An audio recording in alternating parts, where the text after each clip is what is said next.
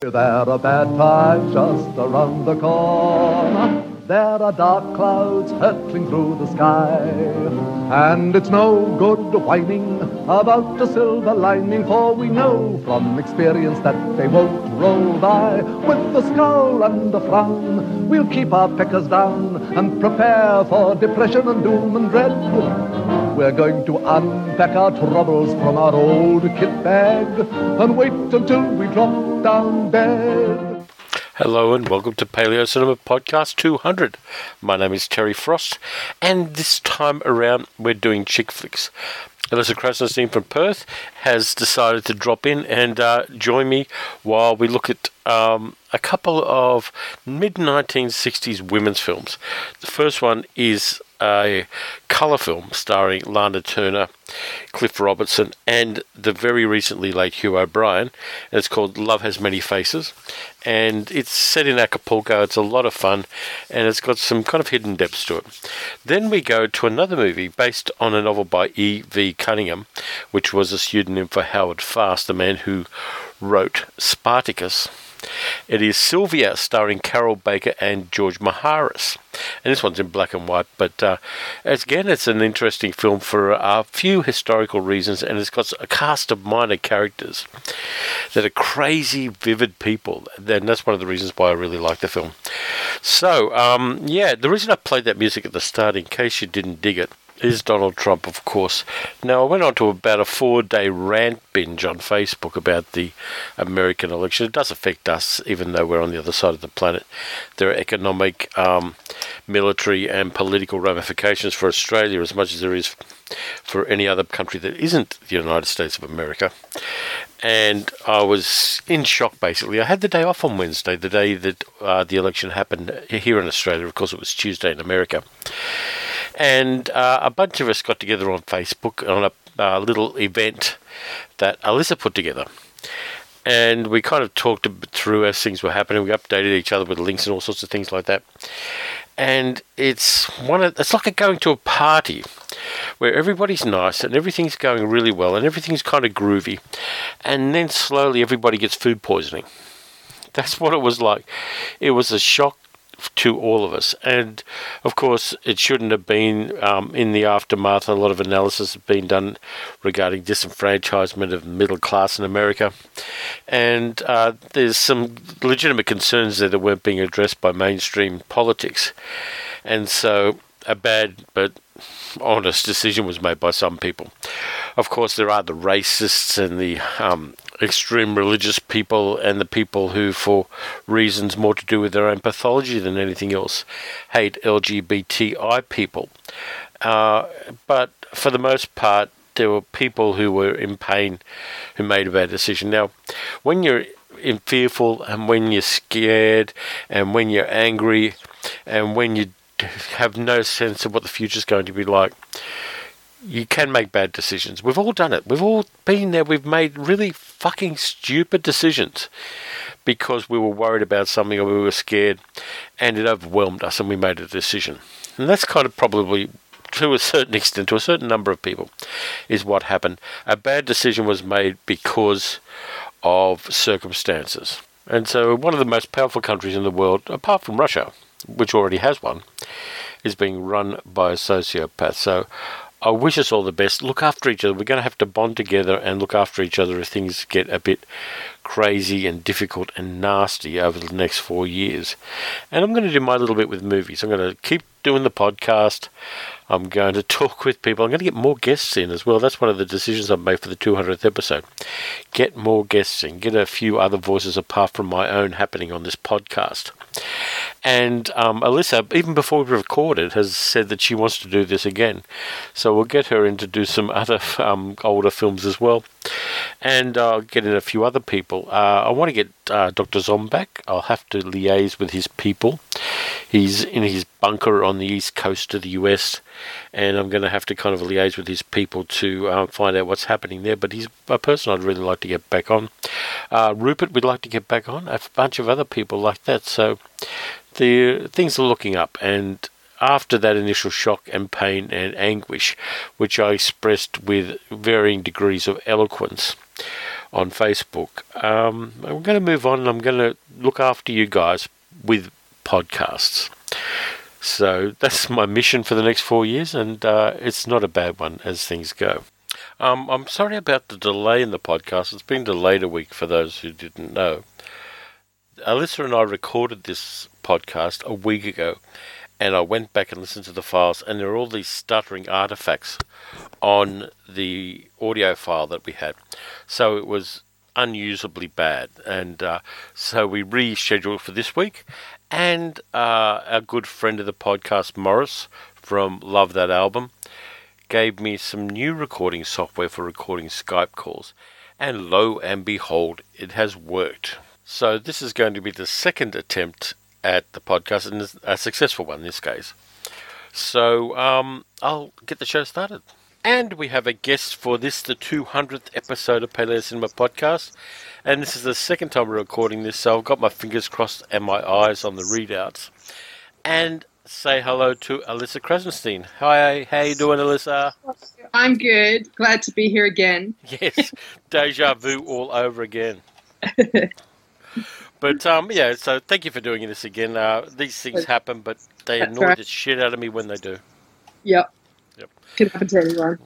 so um, we'll start with a little bit about you. So you know your publishing wonderfulness, your podcasting wonderfulness, and your general wonderfulness. Oh, okay. Yeah. Done. Okay. Uh, um, I am a small press publisher in Australia, Mhm. um, focusing on sort of encouraging diverse voices, mostly feminist um, science fiction, fantasy, horror, and crime, but also other diverse voices. Mhm. Um, I am one third of Galactic Suburbia, which is a feminist podcast for science fiction that we've been doing for like six years now, or something crazy, Yep. and people still listen. Mhm. Um, and I am also at home with a toddler and a nine month old. Yes, you are. At least one of whom drinks babyccinos, or she migrated on to hot chocolates now. I have not introduced the hot chocolate, but she still now grades people on the um, babyccino. So we were out on uh, Thursday, and she did not receive any marshmallows, and uh, it was yeah, it was not cool. It was it was a very hipster Fremantle type place, and uh, she was pointing them out on the counter, but she did not get any. So I wouldn't go back there if it was me. we, we won't be going back there. No. No, fair enough too. Um, so yeah, uh, now, now of course, Galactic Suburbia, fantastic podcast, gets more awards than I've ever seen, which is nice because you guys do a fantastic job of it. Um, and so, what have you been watching? What kind of media have you been absorbing in your copious spare time? Yeah, I watch a lot of media. People are quite shocked, but I, I'm sure you do as well. Um, I don't consider it a big deal. I wish I read more, but I am never short of watching. Last week when we had this conversation, Yep. I told you that I was watching Frequency, Mhm. um, which was creeping me out. So I haven't actually watched any more of it because my husband's away, so I will wait for him to get back. Um, but I'm really enjoying that with sort of a strong female lead, and it's super creepy. Um, but this week, I am all into the Gilmore Girls quick marathon uh, um, binge watch because I need to get that done by next Friday for the release of the new four episodes. So that's what we're concentrating on. I'm sure it's not the last we'll hear of those episodes on social media or podcasting. Yeah, but then it's like, you know, um, so it's 10 years later and much loved show, and yay, everybody's coming back, and it's the original writers. So you're hoping that it's going to be good. But like the X Files, um, that, that little extra bit, I bailed out after episode two. I think they were terrible. So there's this kind of like fear that it's going to suck. Yeah. Well, um, yeah, I mean, I didn't watch the X Files ones, but I know Sally did, and she was bitterly disappointed by them. Yeah, they weren't good. No, and um, the interesting thing for the Gilmore Girls thing will probably be how much Botox and plastic surgery is involved. Well, I'll just say this: Lauren Graham looks older, um, and of course, like Alexis was quite young when she did it, so she she looks, I guess, however old Lauren Graham was when they originally filmed it. So, um, and a few other people look sort of uh, larger and so on. But yeah, I mean that's that. But that's good, isn't it? Because it's ten years, people Yeah. look different. Yeah, we're all, we're all kind of plagued by this genetic damage called aging. And gravity. well, yeah, gravity is affected by the genetic damage that time causes to us, and it's totally unfair, but it does happen. So, anything else you've been um, absorbing? I think I've been listening to some podcasts, but I couldn't recall what because I haven't slept very much. But you tell me what you've been absorbing. Um, last night, I actually did something a bit interesting, which I'm going to put up on the next Martian Drive-In podcast. Mhm. I did a talk about podcasting for the Melbourne Science Fiction Club. Oh yeah, I saw you went to that. Yeah, so I went to there, and it took a. Apparently, they had some problems because the guy who had the key um, had to have some emergency surgery and couldn't turn up. So people were madly calling people who had alternative keys. So we got in there about 20 minutes late, and I did um, about a 45 minute talk about my history in podcasting, the history of podcasting, getting the radio gig, what's involved in the radio gig, how wonderful people at the ABC are Mhm. and all of that. And I've been spending a bit of time this evening editing that down for the next uh, Martian Drive-In. Well, that sounds interesting. I'll have to tune in. Yeah, it's um, a few people in the audience didn't really understand podcasting and asked some kind of off-the-wall questions, but I was polite and, and we got through it. And uh, I forgot to get a drink of water, so I talked for 45 minutes without a sip of water. And at the end of it, my throat was getting very, very dry. Yeah. But you know, I got through it, and I'm going to go back and talk about some other stuff, maybe Marvel Cinematic Universe or something like that next time. Cool. Yeah, I just hope they get there on time because standing around outside was kind of a bit dull, and it's in a weird location too in Coburg, because it's on Sydney Road in Coburg, which is the main drag of the suburb of Coburg here in Melbourne. And surrounding it, there's two kinds of businesses only. Uh huh. One of which is cafes and restaurants. Right. Um, they're either Italian or they're um, Middle Eastern, Okay. and massage parlors. Right. I thought you were going to say that. Yeah, it's only something I noticed because I walked down to get a coffee while I was waiting for this place to open, and in a block I went past six massage parlors. And I mean, that's convenient. well, I'm sure it is, and I'm, I'm sure it helps small business people, but it's a very unusual thing to have them all kind of clustered in one area of a main road that doesn't have particularly good parking. so I'm, I'm sure they're making money because the businesses are still there, but it was a very weird experience.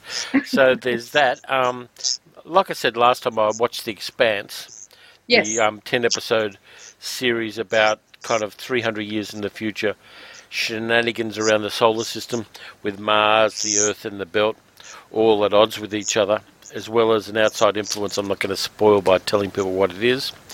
But I've also started reading the novels of The Expanse, Leviathan Wakes, the first one. That's right. I've yeah. gone through, and I'm, I'm enjoying them.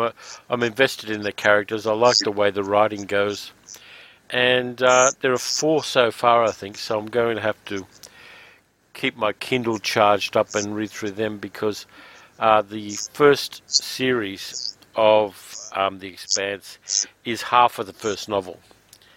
So, Okay. so series two is coming out next year, but if they stay true to the novels, I already know what happens, but I want to see it on the screen as well. So it, it kind of works for me in that way, even though it's like Game of Thrones. Yeah, I read them back in the '90s, so I knew what was going to happen. I knew about the Red Wedding and all the other stuff. So a lot of people got shocked by that, and I went, "No, no, I knew that stuff in the '90s. You guys are just slow." Um, but uh, yeah, so I am enjoying that. And I, I, it's nice seeing some good, solid, hard Science fiction with some strong female Yes. characters as well, and some very flawed male characters, not the usual, Sorry. yeah, yeah, the usual heroic types that you get. They're kind of flawed and and um, grungy kind of characters, which I like. Yeah. No, but they're more interesting. Yeah, and they've got a very strong female character as one of the UN's head executives, who's also from India. So having a strong kind of female character who's not white Yeah. as a major player in the plot really works well. And the character is fantastic. She's idiosyncratic. She swears like a trooper. Uh, she's nice to her family. She's got a, a supportive husband and grandchildren that she indulges. And she's also the most hard ass politician on the planet. Awesome. Yeah, so I really like that part of it. So apart from that, I haven't been doing much because I've been doing solo cat wrangling while Sally was away for a week. So I go to work, come home, have to deal with the cats, and by then I'm so tired because I've got to feed them, I've got to empty litter trays, I've got to make myself dinner and do all of that, which I normally have assistance with. Yeah. And it just wore me out this week. I was so glad when she came back for a number of reasons. Yes. It's tough doing it on your own. Oh, absolutely. But, you know, you, you do it because you want to cut the other person's slack. In your case, Chris is away. Yeah. But I wanted Sal to have time with her family, so we kind of negotiated that um, that time away, which kind of worked for her. It was good that she got there. She got a lot of presents from them from their trip to Europe. But, um, yeah. Anyway, let's move on. We're going to talk about a couple of movies which were perceived at the time as women's films. Some people would call them chick flicks, but I'm going to avoid that term. They're both from 1965, which is right in that sweet spot between the old uh, nuclear family kind of stuff and the beginning of counterculture, which started in 65 to 67. And they are Love Has Many Faces, starring Lana Turner, Cliff Robertson, and Hugh O'Brian, set on the beaches of Acapulco. And a more complex and interesting movie for me, Sylvia from 1965, starring Carroll Baker and George Maharis, about uh, kind of it's this kind of Citizen Kane thing where they're researching the history of a woman a very wealthy man is engaged to. And so a private detective is sent out to find her background. So um, I'll just play the theme music for Love Has Many Faces because it's very good. It's by Nancy Wilson, who's a very good singer. And it does kind of give you the mood and the, and the feel for the times of this movie.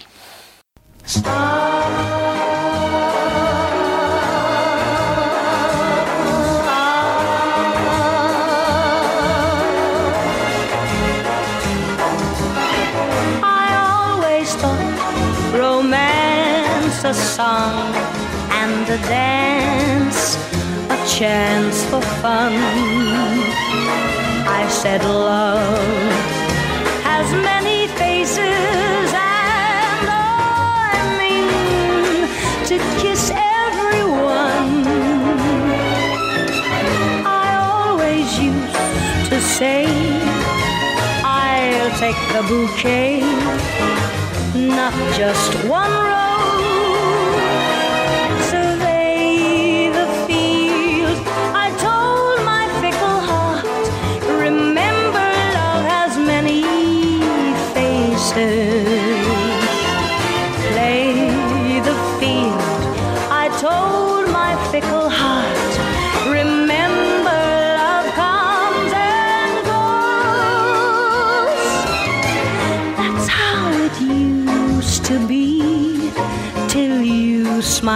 At me,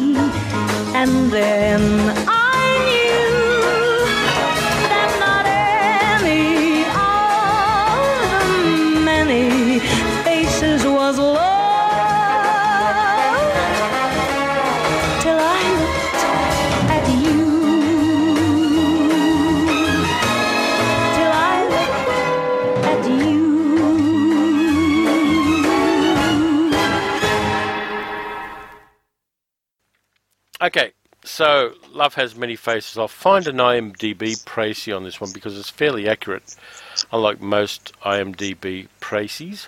Um, rich playgirl, or playwoman, because she's in her 40s. Kit Jordan is in Acapulco vacationing with her current husband Pete, formerly an American beach boy working the Acapulco shores for rich women. Meanwhile, the body of one of Pete's fellow beach boys, Billy Andrews, washes to shore. On his wrist is a bracelet engraved with Love is Thin Ice. The police investigate whether it was murder or suicide. Conflict arises when Billy's old girlfriend Carol makes a play for Pete, and a beach boy named Hank tries to score with Kit. The stability of the marriage is put to the test. So, what did you think of Love Has Many Faces? I know this is, isn't your favourite of the two. I know I like hate it more than I did last week. Now that Okay, good. We'll get some passion happening, yeah. that's why I was laughing. Um, I I probably thought it was deeper and more interesting than than you did. Like I agree Yeah. with you that the second movie uh, is our favorite. Mm. Um, this movie was so bleak. Yeah. Um, it was hard to watch because it was just filled with a lot of really unhappy people. Um, and you never really got to the bottom of really any of it. Um, and the sort of resolution at the end, basically everybody just like agreed to be unhappy. Um, was like, I wouldn't call it a chick flick at all. Um, I- I'm still like puzzled. Like, did he commit suicide? He clearly wasn't murdered because they dropped the case. Yeah. But then it was just like, and what does love is thin ice even mean? Yeah, um, it, it's kind of one of those things that sounds profound, but if you think about it for more than about a nanosection, second, it isn't. No, it's just like, you know, whatever. Um, so, like, Kit was clearly a very interesting person in her being deeply conflicted and troubled, but we never really, we never really saw it. We saw everybody around her. Yeah. Um, the the swimwear was fantastic. Yeah, when in doubt, fall back on the frocks. The, well, I, I meant the men's ones. Oh, okay, the men's ones, okay. Yeah. hilarious. They were hilarious.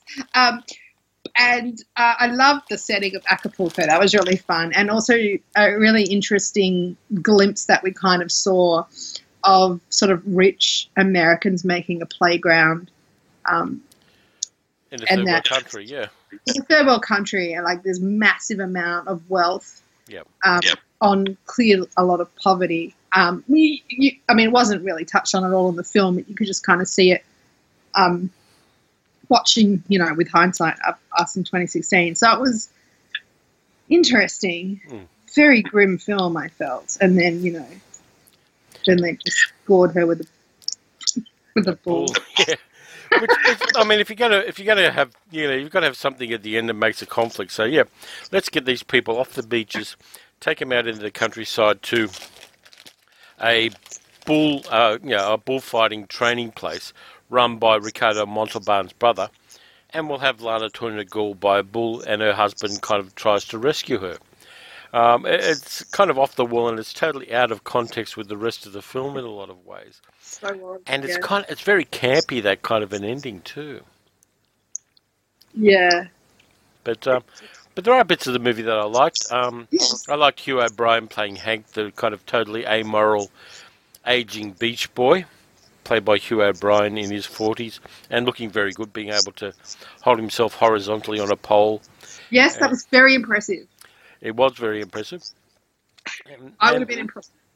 And I like Hugh O'Brian as an actor. Um, he did westerns in the early days, a TV series called Wide and some cool spy series in the 1970s. Um, and he also ran a um, camp for um, troubled kids to kind of you know get them back on track and things like that. So he did a lot of charity work later in life. He had a ranch and he made it available to um, charities for troubled kids. It's really nice.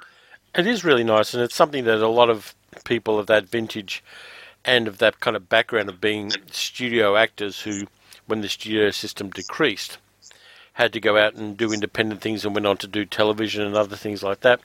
A lot of them just kind of looked after number one, but Hugh O'Brian wasn't that kind of guy. So he was interesting. And the other person I, and you know I love this person, Yeah. was an aging woman who's going after the Beach Boys and, and hooks up with Hank, called Margot, played by Ruth Roman. And she was the kind of wisest person in the movie in a lot of ways. She knew what she wanted. She wanted to have Hank and um, having him around as a Beach Boy. She was very aware of his flaws as a human being. And she just went for what she wanted.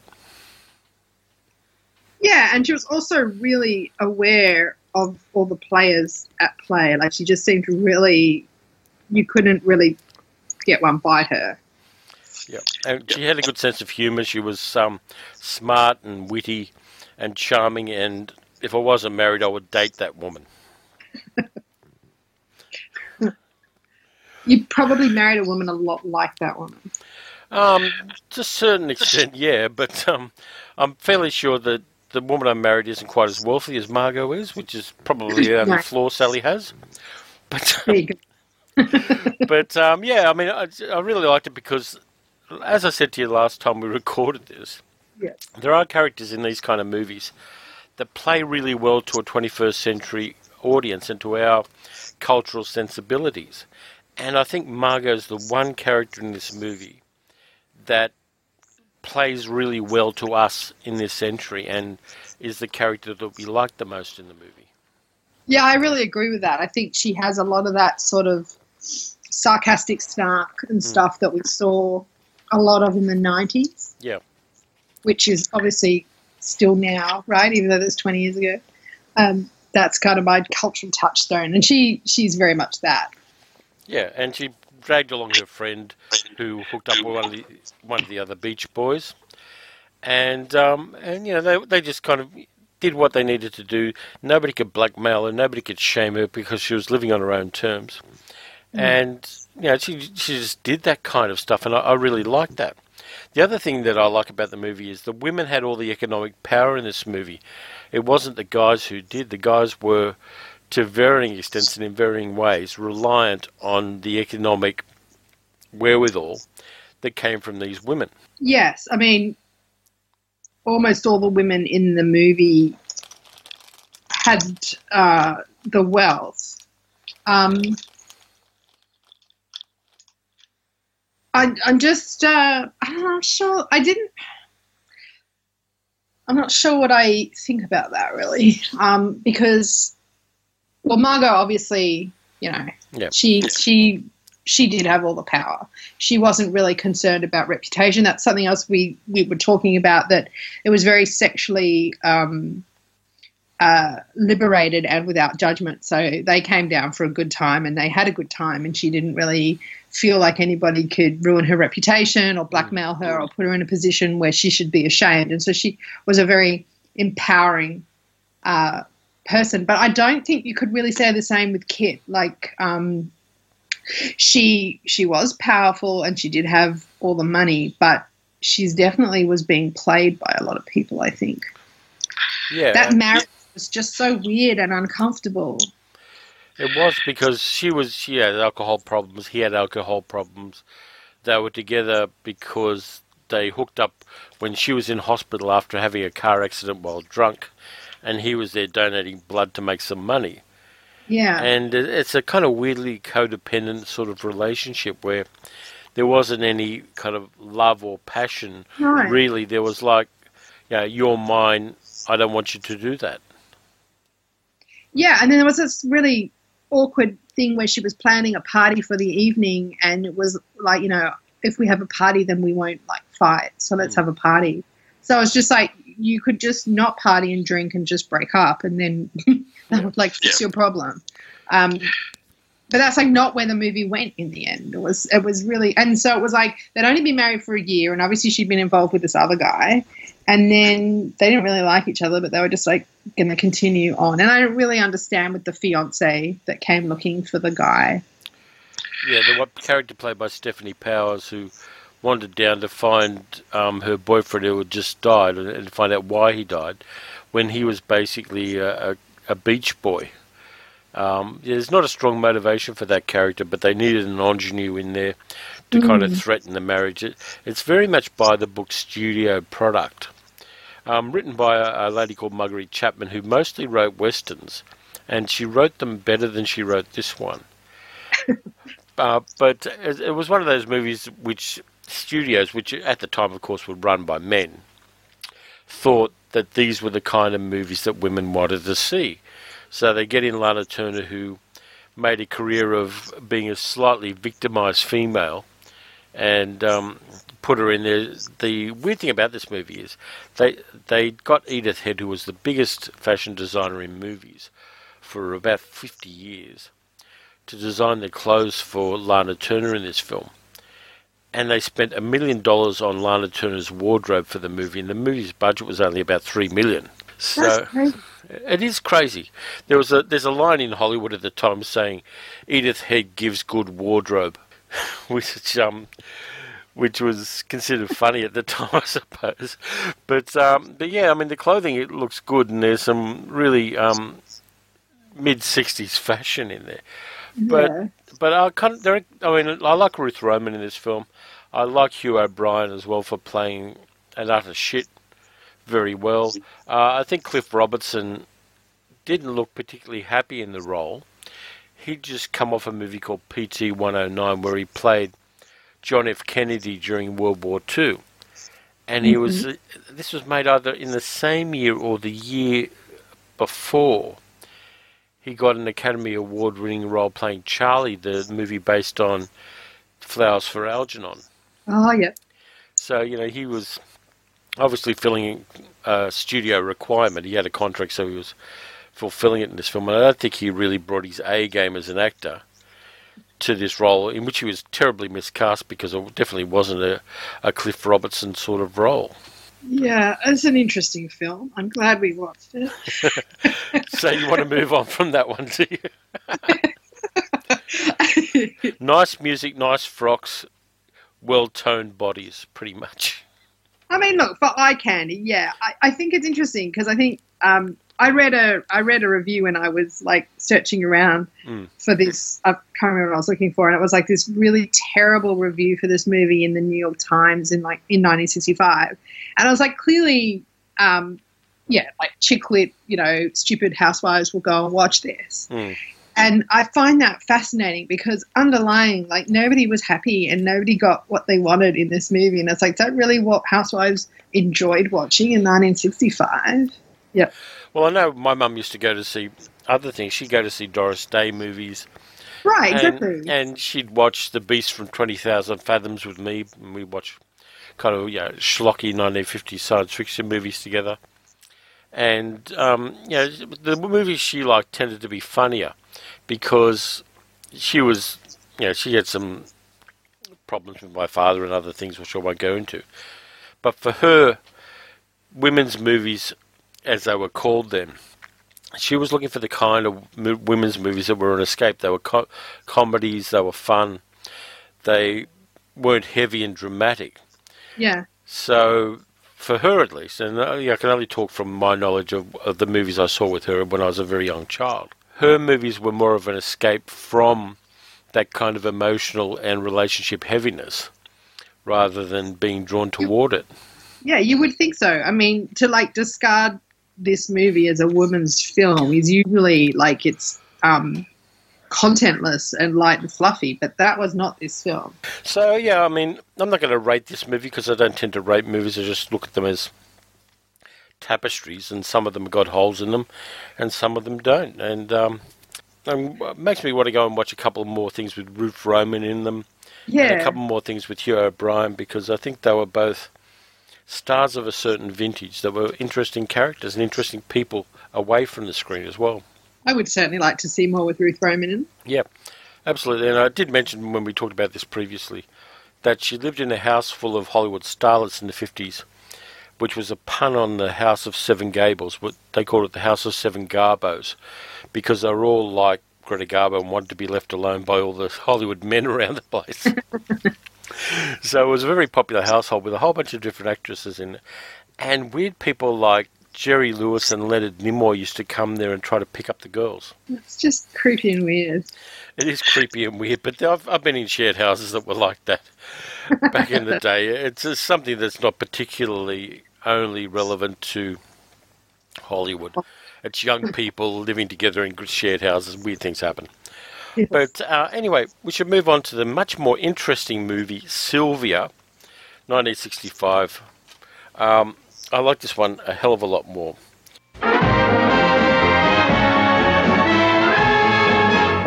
Boy, there's nothing like you in a tractor business. Thanks.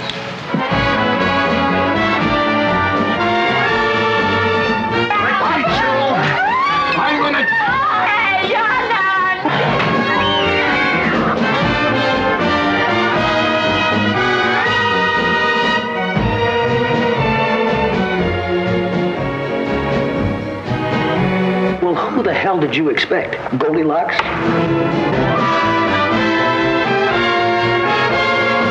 I was hired by a man who believes he has the right to know all there is to know about a prospective bride. You and your client sound as if you deserve each other.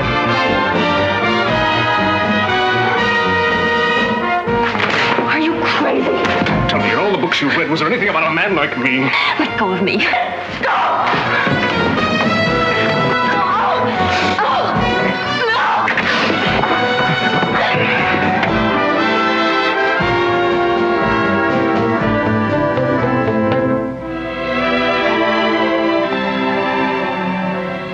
Oh, Matt.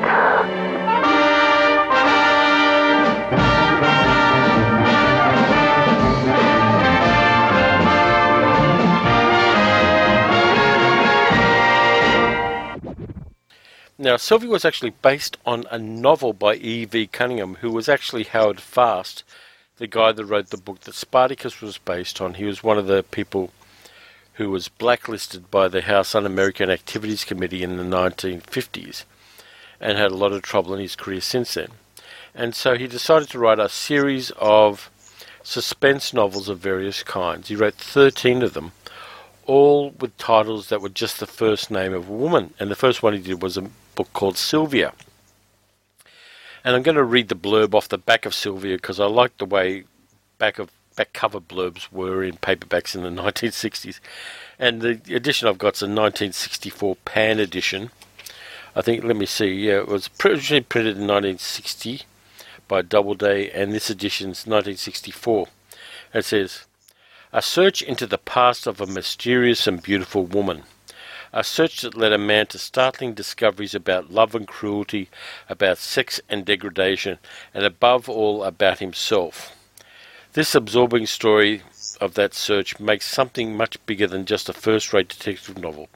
Sylvia plumbs the depths of human emotion in a manner that leaves the reader spellbound. I love those blurbs. They're always bombastic and over the top and not entirely accurate. But um, let me just get the IMDb up on Sylvia because um, I like this movie. It stars, um, and it helps if you spell Sylvia right when you search for things. Did you know that? Right. Yeah, getting the Y's and the I's and things like that really don't work. And if you spell it with S Y V L I A instead of S Y L V I A, you end up with obscure Romanian action films for some reason. Yeah. Okay, let me just find this. Sylvia, 1965. So this one was in black and white, which surprised me a bit. It was a fairly low budget movie for the time, directed by Gordon Douglas, who directed a bunch of other um, pretty good films. But it stars Carroll Baker, who just been in a number of very successful movies like Baby Doll, made by Elia Kazan, and um, a biopic of Jean Harlow, the 1930s movie actress called Harlow. So she stars as Sylvia, the title character, who has a number of different surnames at different times in her life. We have George Maharis playing the detective Alan Macklin. George Maharis had just been in a very successful TV series called Route 66, which was about two guys, him and the actor called Marty Milner. And all they did was travel around America, taking odd jobs and riding around America in their sports car. So it was a very open format, and it let the the studios tell a whole bunch of different stories with the two same two main characters, and it was a really interesting TV series. Then we've got uh, Joanne Dru playing uh, Jane Phillips, Peter Lawford playing the millionaire who wants to investigate his fiancée Sylvia. His name is Frederick Summers. Viveca Lindfors, who I like as an actress, she's a really interesting actress, playing uh, a librarian who helps Sylvia in her early life. And then a bunch of character actors like Edmond O'Brien, Aldo Ray, Ann Sothern, Lloyd Bochner, Paul Gilbert, Nancy Kovacs, who plays one of the most interesting characters, Big Shirley, and a bunch of other people. So the story is fairly simple. What happens is, um, and I'll do the IMDb one. The reading the back cover blurb doesn't really cover the movie; it covers the book more than anything. Sylvia West is a young poet engaged to Frederick Summers, an eccentric millionaire. Summers, a man who always fears he is being loved for his money, decides to make a check on his prospective bride. The results of this check completely shock him. Not one fact matches his Sylvia. Intrigued and bewildered, Summers hires Detective Alan Macklin and has him make a thorough investigation on Sylvia. And um, yeah, so basically the movie finds out that Sylvia started from very poor circumstances in Pittsburgh and had um, a life filled with some very horrible events. She was raped as a teenager. She um, descended into prostitution, both kind of street level and more posh prostitution, and pulled herself out of it by educating herself. So, um, tell me what you thought about Sylvia. Um, I, I'm very disturbed by both the fact that the guy who wants to marry her investigates her to find out who she is. Mm. It's so distrustful. Um, and then it's like, depending on what he finds out, he'll decide whether he's going to go through with it and marry her. So that's not very uh, romantic. Okay. Um, And also the fact that basically the detective then falls in love with her as well, but he didn't actually know her until the end of the film. So that he was basically stalking her by investigating her and then comes to her with this really weird power dynamic where he knows everything about her and she doesn't know that he knows everything about her. So putting that aside, because that kind of was like the bit that sewed the whole movie together. Yeah.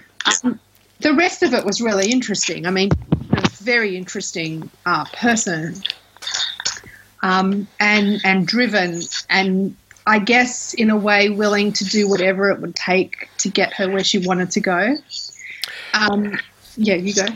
Yeah, I mean, the the Sylvia character is in a lot of ways the most interesting one, and we only see her in flashback. We don't actually meet her in current times toward until towards the end of the film. And you know, being a self-educated person myself, I've got a lot of sympathy for a character that pulls themselves out of a, a shit childhood Yeah. and educates themselves. I I understand that at a, at a really deep level, so I like the character a lot. I don't think that um, Carroll Baker was the strongest actress in Hollywood, but she did a lot of research um, doing this. She um, went travelled around to the various locations by herself. She went to a Mexican brothel to investigate it down in Tijuana. She um, she basically did everything she could to understand the character more than probably you'd expect from an actor in this kind of role in a middle budget black and white Hollywood film at the time. She actually you know, tried very hard to nail the characters, including things like Sylvia never carried a purse except in one scene because the studio kept having meetings about what kind of purse should Sylvia carry. And she knew the character wasn't about that, so she just put her foot down and said, No, I'm not going to carry a purse at all. It's not about the purse. It's about this woman and her journey to being who she wants to be. Yeah. And um, I really like that. I like George Maharis as an actor as well. I think he um, gives a bit of depth to Macklin and, and a bit of charm to Macklin that makes him a bit unlike a lot of other movie detectives, which I found kind of interesting. Leaving aside the creepy stalkerish looking Yeah. around for mean, details about. Yeah, and obviously he comes to like that kind of moral conundrum where he's sort of like, um, so this is really interesting, and, and we discussed it. We came in a different angle last time when um, he meets. Um, it's Jane, isn't it? Yeah. Who uh, she had had a really strong uh, relationship with, um, and uh, the quote that really struck me was when when Jane said that you know uh, relationships between men, friendships between men, deep friendships between men are this thing that's really prized and, and, and thought to be a great thing. But between women, it's it's never really as valuable. But that that's what they had had, Yeah. and um, they'd really been there for each other in a really tough spot. But she realized that in order for Sylvia to be who she really wanted to be, she needed to like leave everything behind. So even those connections that she'd made for someone who really didn't have a lot of like connections or support in her life and to have to leave such a good friend behind in order to be who you want to be that she totally understood that Yeah. and it's sort of this whole everybody was there on the journey towards her being who she wanted to be which was this really graceful um, woman at the end um, with this huge dignity and grace and um, knowledge and you know she she became a poet which is um, a really intellectual kind of pursuit uh, it, it it was um, really touching to kind of like have to leave everything behind in order to become who you want to be. Yeah. It must be lonely. Yeah, and the Jane character for me is a fascinating character character because she married into wealth. Her husband knew all about her history Yes. as a, pro, uh, a sex worker and things like that, and didn't judge. That's the thing I liked about this movie most of all is it's non-judgmental about sex workers. In 1965, that was almost unheard of, and it probably affected the box office of the film because it took an incredibly unpopular view, which, again, a bit like some aspects of the other movie. Yeah, I was thinking that too. They're both very sex positive and, and free and non-judgmental. So, um, which was probably just more honest about what people were doing at the time. But um, you normally get this very lectury tone about such things.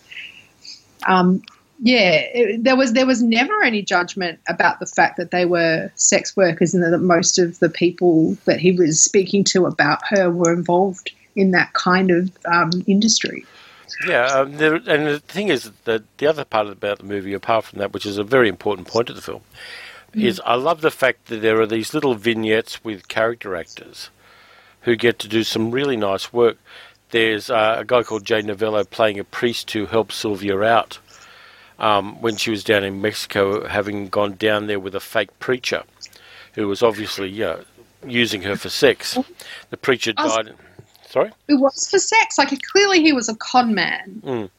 Um, she comes to him because she's looking for help, and there's this kind of creepy moment where they come into some kind of weird embrace, and she like wanders off with him. And I kind of thought thought that was her getting sucked into some kind of cult like relationship.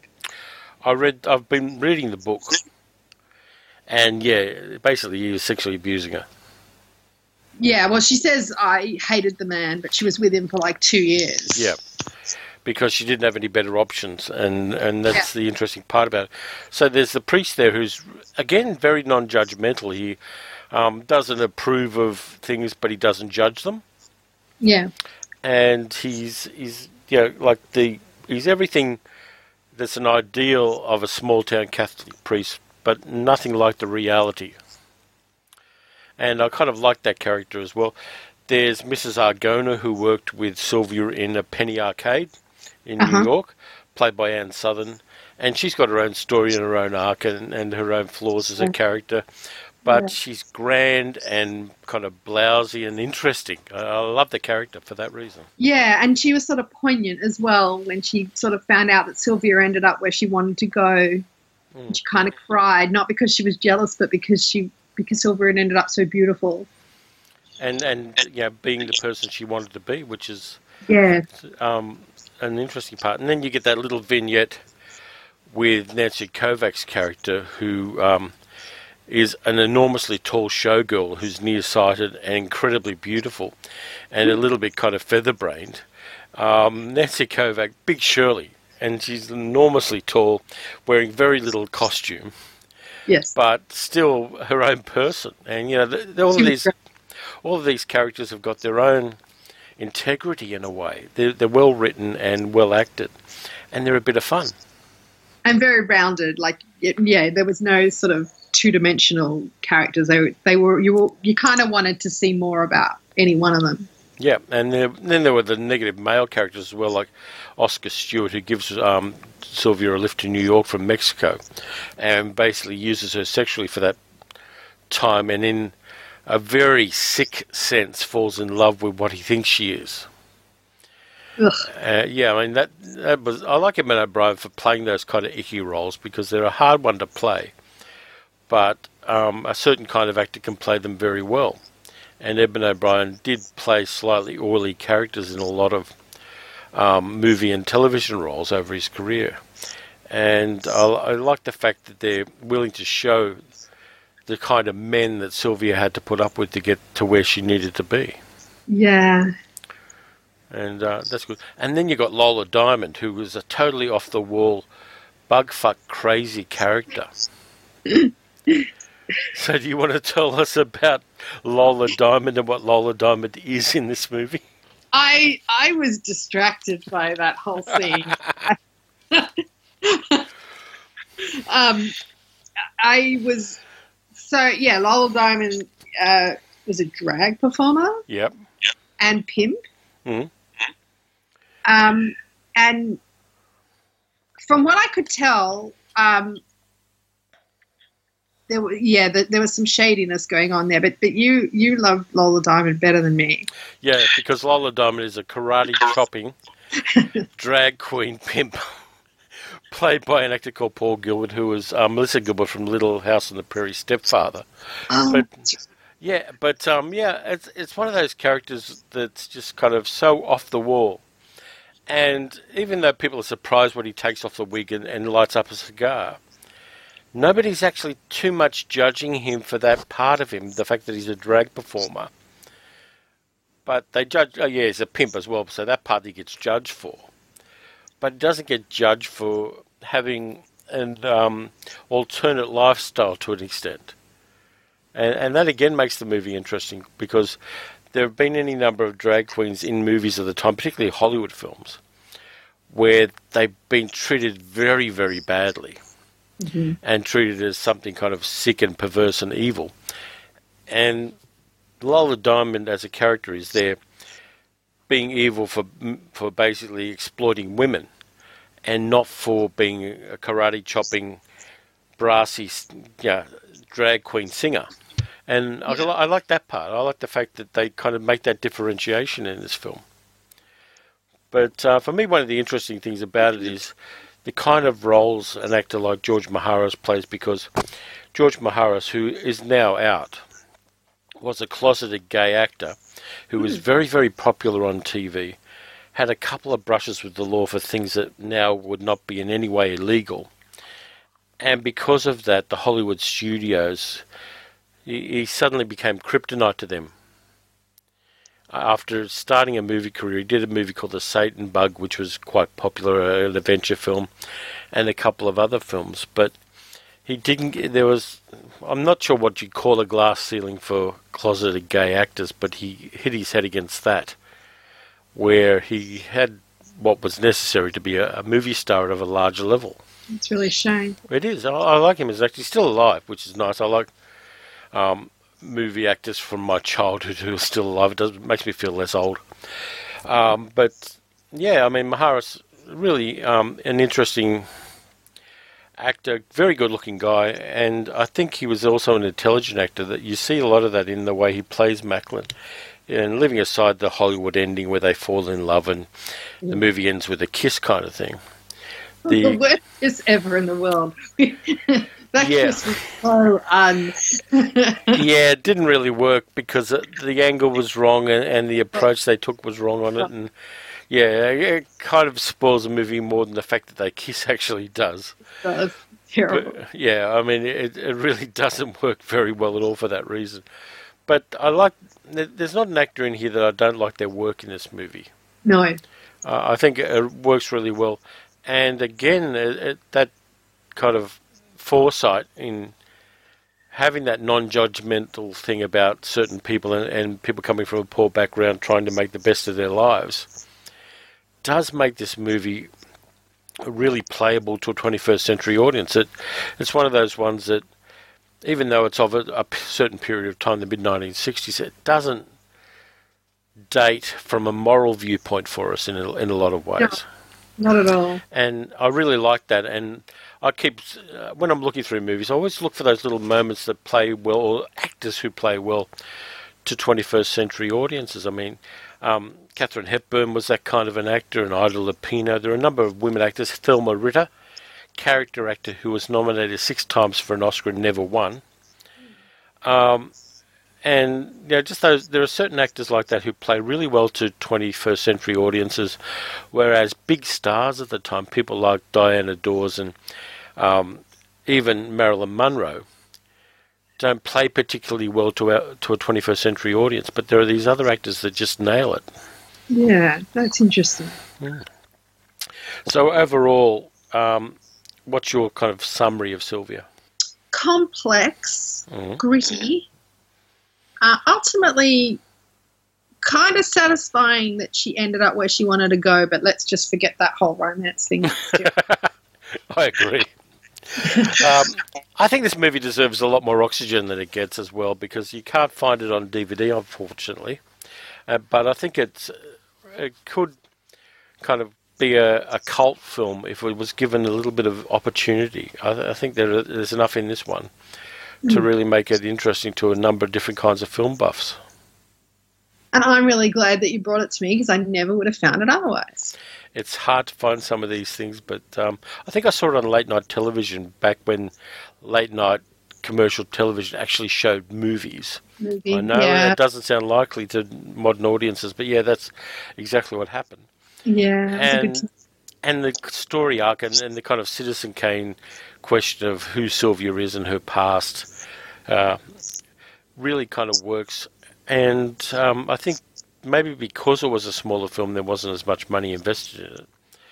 The studio either you know didn't pay attention or cut them enough slack to be able to tell this kind of story where you don't have um, middle 20th century American morality upheld. Mm. And um, I like that. The character played by Peter Lawford, I reckon 21st century version of this film, very Donald Trumpy.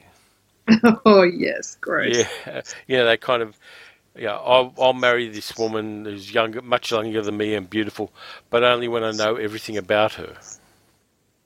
I mean, I guess in a way, if you're very wealthy, you would be suspicious of people. Mm. Um, but yeah, I mean, it was a bit. You kind of knew that if he brought back the information about who she was, he wouldn't want to marry her. Yeah, it's it's just um, you know, most of the rich people you see in media and, and you see the ultra wealthy. There's not too many of them that aren't real shits. Mm. There's something about money that does something to people, I think, and um, it, it, I mean, you get the Bill and Melinda Gates thing where they are spending a lot of money on you know eradicating malaria and all those sorts of things, but for every one of them, there are about five billionaires Yeah. who are basically James Bond villains who don't stick their head up above the parapets too much. Yeah. Yeah, but um, yeah, but we'll agree. We'll agree that wealthy women are a bit pathetic in 1960s movies, and wealthy men are utter bastards. okay, um, is there anything else you want to plug or talk about? Any of your lovely little projects that are popping up that people might want to know about? Not today, not right now, but I would like to be invited back to do this again. We are going to do this again. Um, on the 200th episode, one of the things I promised myself after the 200th episode of Paleo and the 100th episode of Martian Drive-In is I want to get more guests in because I, I like the interaction. But I, I, radio has addicted me to that. Doing the ABC radio gig has addicted me to that.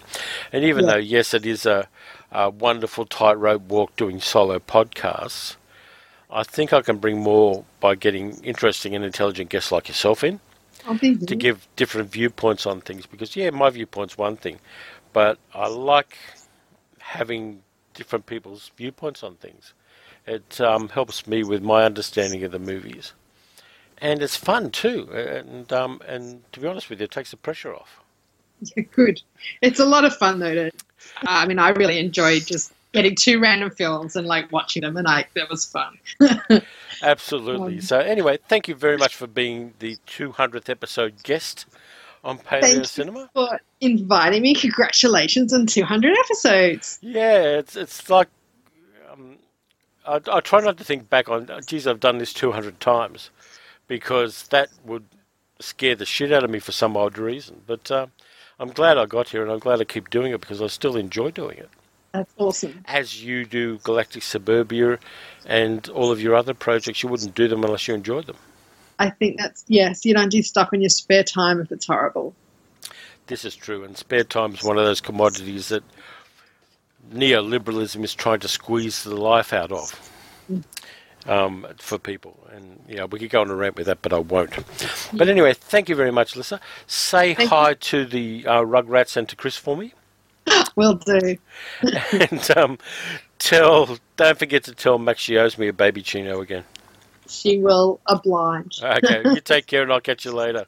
Thanks, you too. Bye bye. Bye. So that was Alisa and I talking about the two movies. Um, we also have congratulations because I did get, after much begging, congratulations for the 200th episode and also the 100th of Martian Drive-In. Now, I'm going to be putting this chunk of feedback on both feeds. So the feedback, whether it relates to paleo or to Martian, will be going on to both episodes. So it'll go on the 200th, which is this one, and on the 100th of Martian Drive-In, which should be out about Wednesday. It's now Sunday. So, first off, we've got a voicemail from an old and dear friend of the podcasts. Hey, Terry, this is Rich Chamberlain from Kansas City, formerly known as Richard from Wichita, and probably more commonly referred to as the Monster Movie Kid these days, thanks to my blog and various podcast appearances. Calling in to wish you a happy 200th episode of Paleo Cinema. Now, I, I can't say that I've been there since the very beginning because I, I wasn't, but I was introduced to your show because of our mutual friend, the late great Vince Rotolo, and his mentioning of your show on his own show, the B Movie Cast. Uh, once I listened to an episode of Paleo Cinema, I've got hooked, and of course, with the Martian Drive-In podcast, I have been there since episode one of that. Um, I got to say, with with Paleo Cinema, I love what you do with the show because it's different than the other podcasts I listen to. You have a very eclectic mix of films, some of which um, I'm familiar with. They're mainstream, and then you will pull something out that I have never seen or heard of before, and I really appreciate that. Uh, I appreciate your your your blunt honesty on the show. Um, you know, you've opened up about your own um, personal past, and um, I know that that's that can be very difficult, but also can be therapeutic, and you do that with uh, with all of us listening to the show. And for that, uh, I again say thank you. Um, the show to me is is something that I have listened to through good times and bad. I mean, many times I would listen to the show as I was driving down to Oklahoma to visit my mom and dad when they lived down there. And I would call in as I was on some lowly highway and leave in a voicemail to you. And uh, unfortunately, the events of the last couple of years have left me uh, still behind on the podcast. I'm slowly working my way through the episodes. Um, but I want to say that your show has got me through those good times and bad times that I've experienced this year, and will continue to do so as the year winds down. We get to the holidays. Uh, I just want to say, you know, thank you for for helping lift my spirits on days that I need it, um, and just helping me discover films that, uh, like I said, that I would never watch or not be aware of. the Extraordinary Adventures of Adele uh, Block-Sek. I I struggle with the title of that film. Um, I purchased that on iTunes based on your recommendation, and uh, absolutely loved it. It was an incredibly, incredibly fun film that I would not have even known about were it not for the show. So. Um, I love everything you do on both of your podcasts, but again, especially happy 200th episode of Paleo Cinema. I love the music episodes that you do. I got to say, sometimes though, I think those are almost my favorite because, again, you're pulling out such an eclectic mix of, uh, of music. Uh, keep doing what you're doing, sir. Um, even though I'm not calling in with the, the regularity that I used to, mostly it's because my comments would be unfortunately behind because I'm perpetually behind on the podcast. But I am listening to each and every episode, slowly working my way through the backlog. I'm loving each and every one. Keep doing what you're doing, sir, and uh, we'll talk to you soon. Yeah, thanks for that, Rich. I, I really appreciate it. I'm, I'm glad I'm doing something positive with this, apart from keeping me off the streets on a Sunday afternoon. Uh, yeah, if you want to put in feedback about any of the episodes, regardless of how old they are, even if you're in backlog, do it. It doesn't hurt, and it actually helps the podcast because some people who might not have clocked those particular episodes might go back and listen to them. So there's no downside to doing that. And I'm always happy to kind of have that feedback if you have the time and the inclination to provide it. Yeah, and you've been a supporter of the podcasts enormously, and I really appreciate that. And if it's got you through hard times, and I'm aware of the hard times of which you speak, I'm glad. It's it's something positive that's coming out of podcasting. Um, now, the next Martian Drive-In, which is I'm recording probably about Wednesday, has my talk about podcasting and as a general philosophy and as a way of getting your shit together. So you might be interested in that one, Richard. It really does work for me, and um, yeah, and if it helps other people, that's fantastic, and uh, I'm, I'm very touched by that. So thank you for that. Also got um, an email feedback from Mark Leaper saying, Hello Terry, I wanted to congratulate you on reaching both episode 200 of Paleo Cinema and episode 100 of Martian Drive-In. That's 300 episodes of quality film discussion. We can di- disagree about that, Mark. Um, let me add one point that might be of interest. In your discussion of Mask of the Red Death, you talked a bit about the lovely Jane Asher. You didn't mention what for me was her iconic role as the little girl having a tea party for her dolls when she is happened upon by the alien creature in the Quatermass experiment. She was also very in a very funny film, Death at a Funeral, less than a decade ago. That's quite a stretch of time. Congratulations again. Are you ever going to get to Sleep Dealer, which is the movie that I uh, agreed to do for Mark? Yes, I will, Mark. I've got it on DVD now. It's at the top of the short list, and I suspect sometime very early in 2017, Martian Drive-In will cover Sleep Dealer. So thank you for that feedback as well. Let me have a look here. I've also got some feedback from our friend Morris, who saved the day with this particular podcast with Paleo Cinema 200 by getting me some software that uh, fixed the Skype recording problems I had. And Morris and I meet up regularly for quick coffee breaks um, in our work lunch hours. So Morris says, Hey Terry, Congrats on both the combined 100 episodes of MDIP and 200 of Paleo Cinema. On the one hand, it sounds like a huge achievement, but I already know that you do these shows as a labour of love, so there's little or no hardship involved. Yeah, right. I have already mentioned to you, but Paleo Cinema was my second discovered podcast after the now long gone Mondo Movies podcast back in 2010.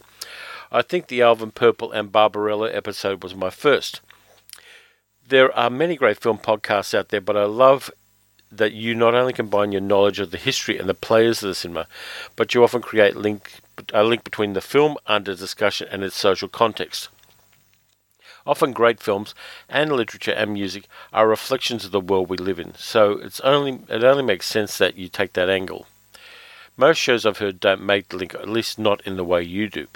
You put me onto f- some films I've never knew about and feel all the richer for having watched, which I think is your modus operandi. It is actually, Morris, yeah. I'm so glad to have met you in real life to discuss films and other events in our lives over coffee, your other great passion. Anyway, congratulations to you for both doing both podcasts continually and flying solo for much of it. Look forward to my weekly dose of frost in my ear holes. Continue to fly the flagship of great podcasting and educating your listeners in film appreciation. Cheers, Morris. Yeah, thank you, Morris. I appreciate that. And it's good fun meeting up with you and kind of info dumping on each other at Hudson's Coffee down on um, Bourke Street. We are going to go out for pizza at some stage. We've got to kind of line that up as well.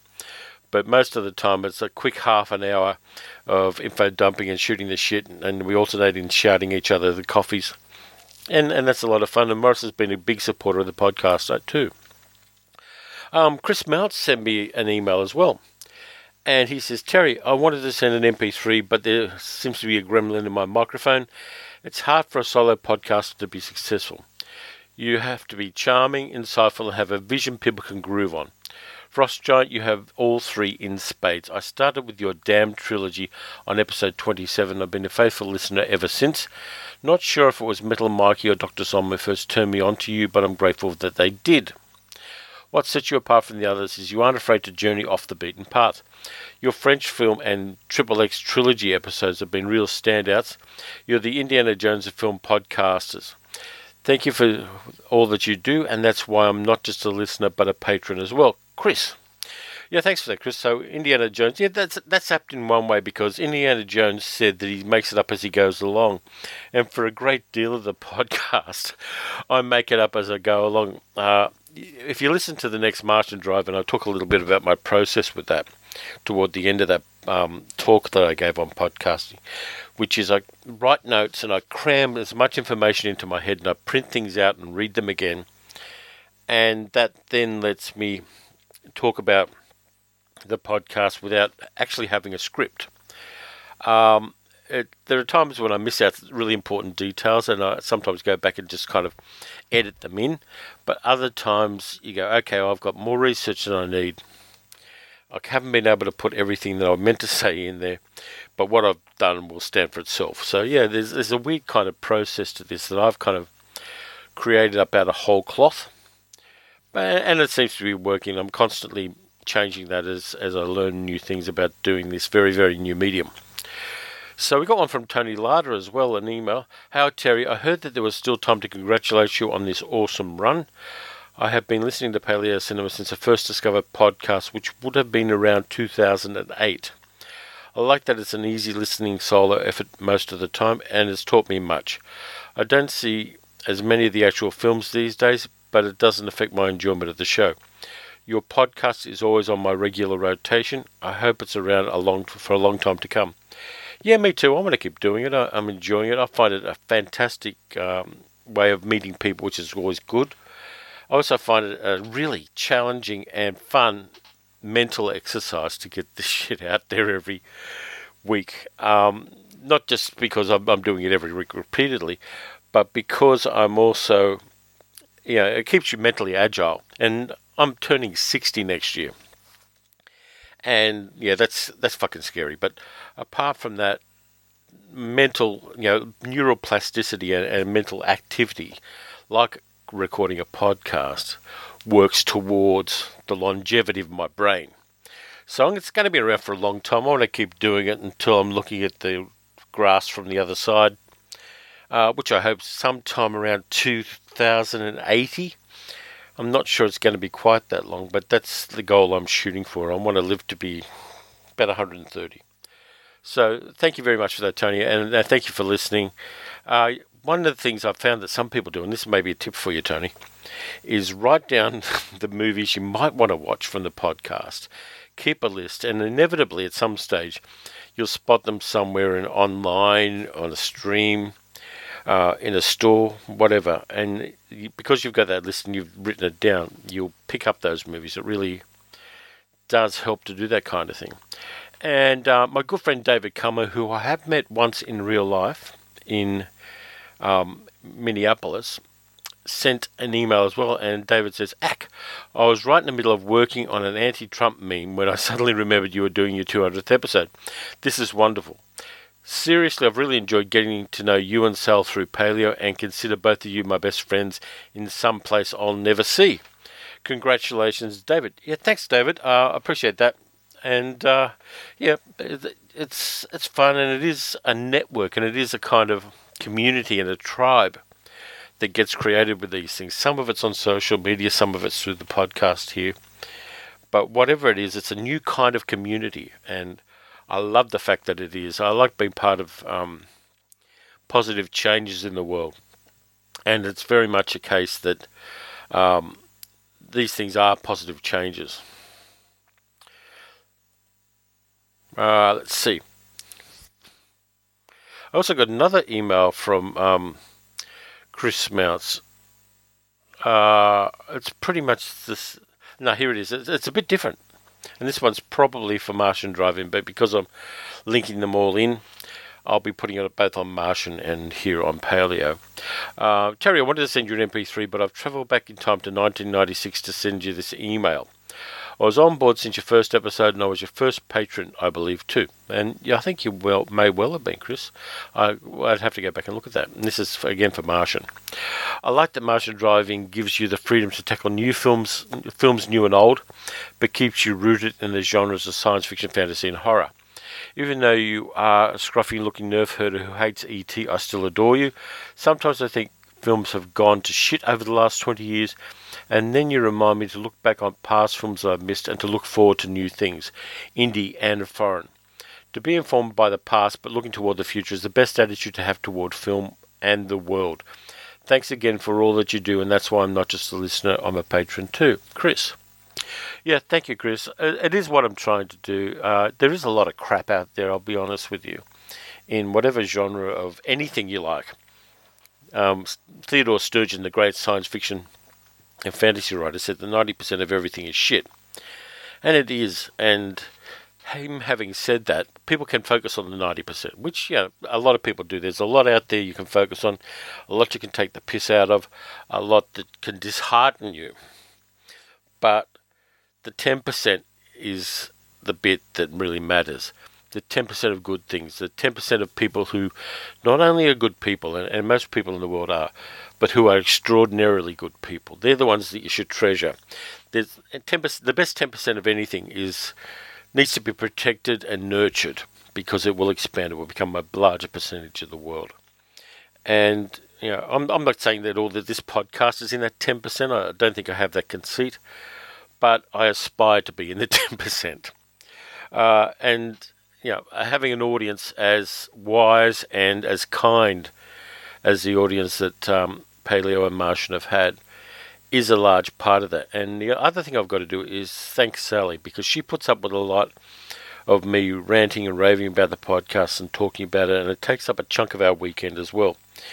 And yeah, she gets pissed off with it at times. I'm not going to dismiss that. But also, she's the biggest supporter I have for this thing. So, anyway, I'm going to wrap it up. The two Kerrys, of course, are important podcast subscribers, and I haven't yet put them onto the uh, podcast feed for the credits, and I will do probably sometime before the reindeer shit hits the roof in December. But in the meantime, thank you for listening. Thank you for being a part of this podcast and ongoing into the future, uh, an important, essential part of the podcast. I'll be back, um, as I said, next Wednesday with Martian Drive-In podcast, and then next weekend, and that's a bit scary, with another Paleo Cinema podcast. It's been a blast. It continues to be a blast, and it will be in the future. So look after yourselves, look after the people you love, do random acts of senseless kindness, and uh, just just take care of yourself and the world because you really need to do that, particularly in the times in which we live. Um, that's why I put the Noel Coward at the front of this podcast. So I'm going to leave you after the credits with a little song. I'm going to play the theme song from Sylvia, one of the movies I talked about in this podcast, after the credits. But uh, take care of yourselves, and I'll be back really soon. Thank you to all of the Patreon subscribers, and here are the credits in the style of movie credits to acknowledge and thank all of them. We have Tom, our focus puller, Sarah, our special effects technician, Ian, our caterer, Grant, our technicolor consultant, Claire, our script doctor, Gary, our prop master, Morris, our music director, Jan, our dialect coach, Armin, our key grip, Matt, our rattlesnake wrangler, Elaine, our scientific advisor, Julia, our casting director, Chris, our camera operator, Christopher, our gaffer, Miss Jane, the wardrobe mistress, Tansy, the foley artist, Alisa, the location scout, Mark, our second unit director, Paul, our special makeup effects director, Tammy, our donut wrangler, Tim, our New York unit director, Rabbi Steve, our spiritual advisor, Steve, our script doctor, Dylan, our goat wrangler, Eric, our set security lead, Carrie, our second script doctor, Richard, our set photographer, and our extras, Kathleen, Mark, and David. And let's not forget Steve Sullivan, our Director of Monster Effects, and Richard C., our Transportation Co-Captain. So thank you very much to all the subscribers, and you too can subscribe at patreon.com slash paleocinema.